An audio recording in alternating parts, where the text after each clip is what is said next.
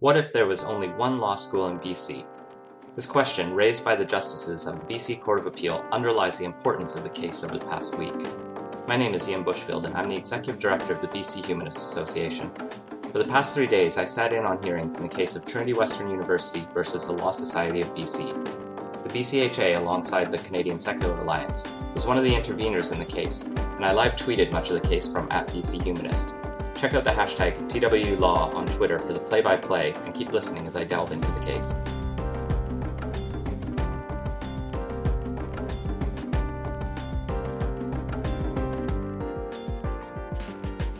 These are, of course, just my impressions and opinions. I'm not a lawyer, and the BCHA intervened in this case, so I'm clearly not impartial either. So let's dig into the background first. The case centered on whether Law Society BC has the authority to refuse to approve a proposed School of Law at Trinity Western University. TWU is an evangelical private school which requires all of its students to sign a community covenant. That document requires students to abstain, both on and off campus, from sexual relations outside a heterosexual marriage. This provision effectively bars LGBTQ students from accessing these potential law seats. The covenant also requires students to uphold the sanctity of life which discriminates against women's reproductive freedoms. The Law Society had initially approved the law school, but it reversed that decision following a referendum of its members, who are practicing lawyers across the province. TWU challenged that rejection at the BC Supreme Court and won on administrative grounds in December last year.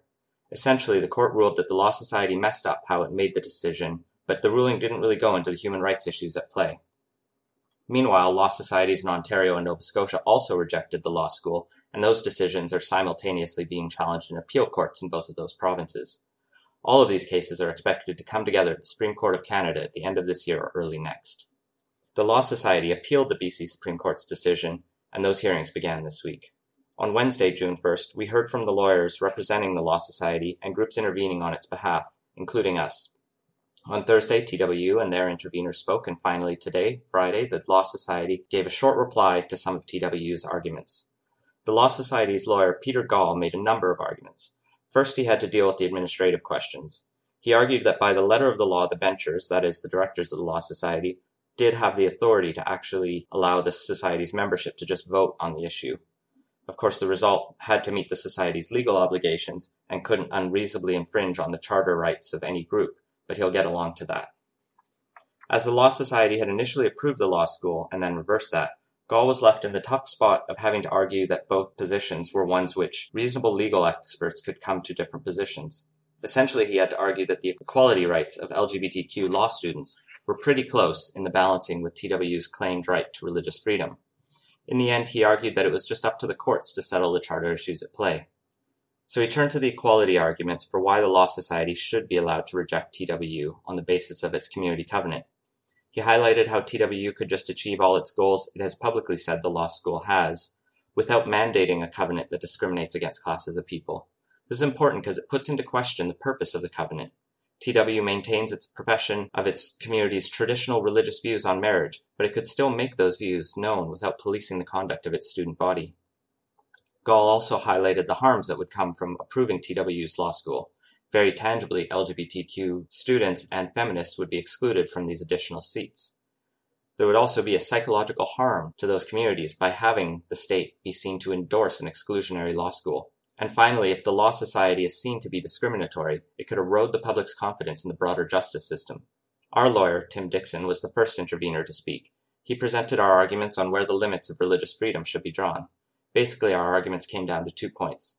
First, if the Law Society approved any law school with a mandatory religious code of conduct, the state would be in effect endorsing a form of religious coercion. TWU has said that it is open to students of all faiths and none.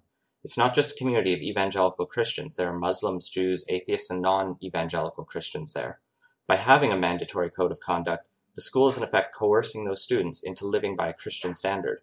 This violates those students' rights and freedoms. In essence, no one's belief can compel another person.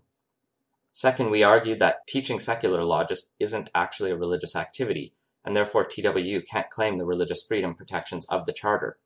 There are clear religious activities like going to church or praying, but having a law school that's open to and actively invites the general public to attend is not one of them. Next, the LGBTQ Coalition's lawyer gave a comprehensive review of the history of homophobia and bigotry their community has suffered and the sea change in attitudes and law that has happened since 2001. That was the year when the Supreme Court of Canada looked at a similar case where the BC College of Teachers refused to recognize TW's teachers program. It was a powerful presentation and a poignant reminder of how far our society has come in just such a short time. They then reiterated the harms that approving such a school would have on the LGBTQ community, particularly as the covenant references Bible passages that refer to homosexuality as vile. West Coast Leaf then discussed the impact that approving the law school would have on women, they gave evidence that the Law Society was aware of the feminist concerns, and they said that a discriminatory law school would widen the gap in accessing the bar. The Advocates Society concurred with our arguments and looked again at the effect of approving a law school. They highlighted how TWU doesn't just want to open a general law school, but it wants to have the focus on charity law and law for smaller communities. As those are niche markets, uh, approving this law school would have an even greater impact on potential LGBTQ and feminist law students considering those paths. TWU's lawyer Kevin Boonstra began his arguments on the second day with the assertion that 11 to 12 percent of Canadians are evangelicals. This is something that's stated in their factum and also on the Evangelical Fellowship of Canada's website, but it's a statistic that I just can't actually track a source down for, and please send me one if you can find it. Boonstra discussed how a number of Christian universities and organizations in the US have a similar code of conduct prohibiting same sex activity, and those schools have been recognized by their own law societies. He submitted affidavits from LGBTQ students who have attended TWU, and he argued the additional 60 law school seats opened at TWU wouldn't take away from the total number of seats available. Instead, he suggested it would actually free up some pressure on the admissions of secular law schools like UBC, UVic, or TRU. He also argued the Law Society is limited by the law to only look at the academic qualifications of law students, However, one judge pointed out the law governing the Law Society tells it to look at academic qualifications of students from approved law schools. So he suggested the Society has the authority to approve or not approve law schools themselves and didn't have to necessarily treat law schools equally. Nevertheless, Boonstra continued to argue the law school should be held to its initial decision to approve the school, and the referendum on the issue had to be deemed invalid. At the same time, TWU, like the Law Society, wanted the court to also decide the human rights issues. One of the judges asked why the court should have to consider balancing rights if TWU thinks the decision itself was done improperly. Boonstra replied that he wanted it to be clear to the Law Society what the correct balance was.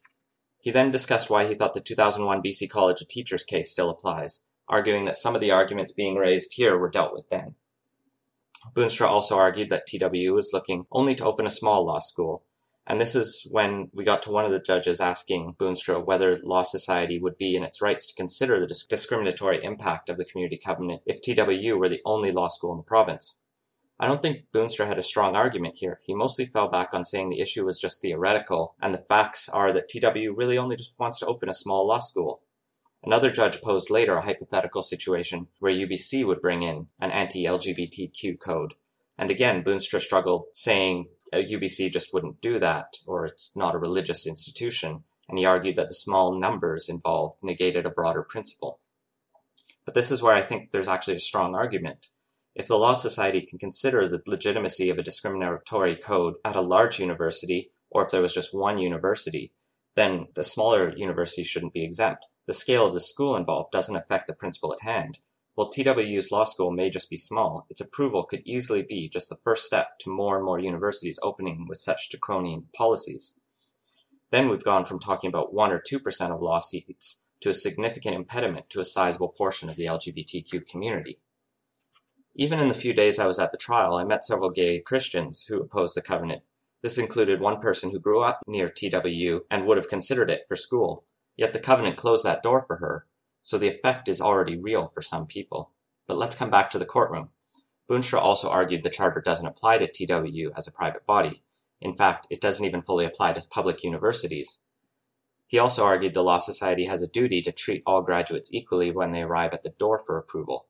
He and some of TWU's interveners also actually made the argument that allowing the Law Society to deny the TWU Law School could or would lead to the Law Society scrutinizing the entire educational background of potential lawyers, for example, a student who attended a Christian elementary or high school would be barred, and the Law Society would expel anyone who doesn't conform to the majoritarian viewpoint, as one of the lawyers put it. He also argued that Canadian law grants a lot of importance to freedom of religion, And once a belief has been determined to be sincere, then it's up to that religious community to decide its validity and its articulation. Similarly, he pointed out that the minority opinion in a case about teaching a world religions class in a Catholic school would have recognized a private organization's full religious rights. Though I personally worry that such a precedent could lead to a Canadian Hobby Lobby type decision, allowing companies to claim religious freedom to run over the rights of their employees and customers. Finally, TWU and some of its interveners worried about whether a decision allowing the Law Society to reject its law school would set a precedent that could put TWU's other programs in jeopardy or threaten other religious organizations. Specifically, TW's teachers program could be up for challenge again, as well as its psychology and nursing programs. Next, I'll run very quickly through some of the arguments posed by the various interveners for TW. In total, they had seven different interveners to the Law Society's four, the Catholics talked about what their interpretation of secularism is, and the Christian Legal Fellowship was concerned that the rights of Christian students who wanted to go to TWU would be infringed upon, and they also argued that rejecting the school would lead to the Law Society rejecting all Christian applicants. The Evangelical Fellowship of Canada equated what they see as an attempt to ban the community covenant as equivalent to the government attempting to ban the Bible. They also stated that removing the covenant would have the effect of preventing TWU from practicing evangelism to which one judge pointed out that non-evangelicals are already able to attend TWU, and that has not destroyed its evangelical community. The subtext here is potentially the implication that TWU is more afraid of having openly gay law students attend its law school than non-Christians. The Seventh day Adventists talked about the 18th and 19th century discrimination against religious minorities that happened in Canada. And they also argued that if TWU was forced to allow atheists, it would fundamentally change the nature of the school. Apparently, this lawyer was unaware of the fact that TW is already saying it has non religious students on campus. The Justice Center for Constitutional Freedoms described itself as, quote, nonpartisan and non religious, and the only secular intervener on TW's side. Their lawyer spoke to the importance of freedom of association. At one point, the judge interjected on one of his comments to say that the JCCF was overstating its case. ARPA's lawyer suggested he'd be okay if West Coast Leaf opened a women's only law school, and he'd even fight to defend it, he also ended his argument by talking about how for Christians, quote, Jesus Christ is our first identity, and he quoted from the Bible. Finally, the lawyer for the Canadian Council for Christian Charities talked about his concerns of the potential problems for other religious groups that could come up if TW's law school was rejected. But for me, his argument sounded more like fear mongering than actual legal arguments for why. So then we came back today for a short session this morning to hear rebuttals from the Law Society. Lawyer Gall clarified some of his administrative law arguments, basically saying the court should give deference to the Law Society to make a reasonable decision in whatever way it can, and then questions about the balancing of rights should be decided by the courts. He went on to challenge TWU and its interveners' arguments that the extra law school seats wouldn't have an impact because there would still be the same number available at existing secular law schools. He said this was basically a version of the quote, thoroughly discredited separate but equal argument. He gave the example of a group arguing for a male or Caucasian only law school, and that the Law Society would have a clear interest in rejecting such a school, and it wouldn't even be a question up for debate. He went as far as to draw a comparison with Rosa Parks, who was offered a seat at the back of the bus when blacks were banned from the front. The judges pushed back on this point, arguing that the buses are a public service, and I think Gall missed a potentially stronger comparison, say with something like taxi licensing. If a private cab company refused to allow passengers of a certain race or gender, a municipality would be entirely within its rights to refuse to grant that company taxi licenses, arguably even if the company claimed religious freedom. At this point, Gall brought up the BC Human Rights Code. He said that, quote, a reasonable argument could be made that the Human Rights Code should apply to prevent the Community Covenant from discriminating against LGBT students, but he wouldn't get into that argument in court today. Finally, he dismissed the idea that this decision would set a precedent that would threaten the freedom of other religious organizations. And with that, the hearings ended and the judges left to start their deliberations. We probably won't have a ruling for at least a couple of months and potentially longer.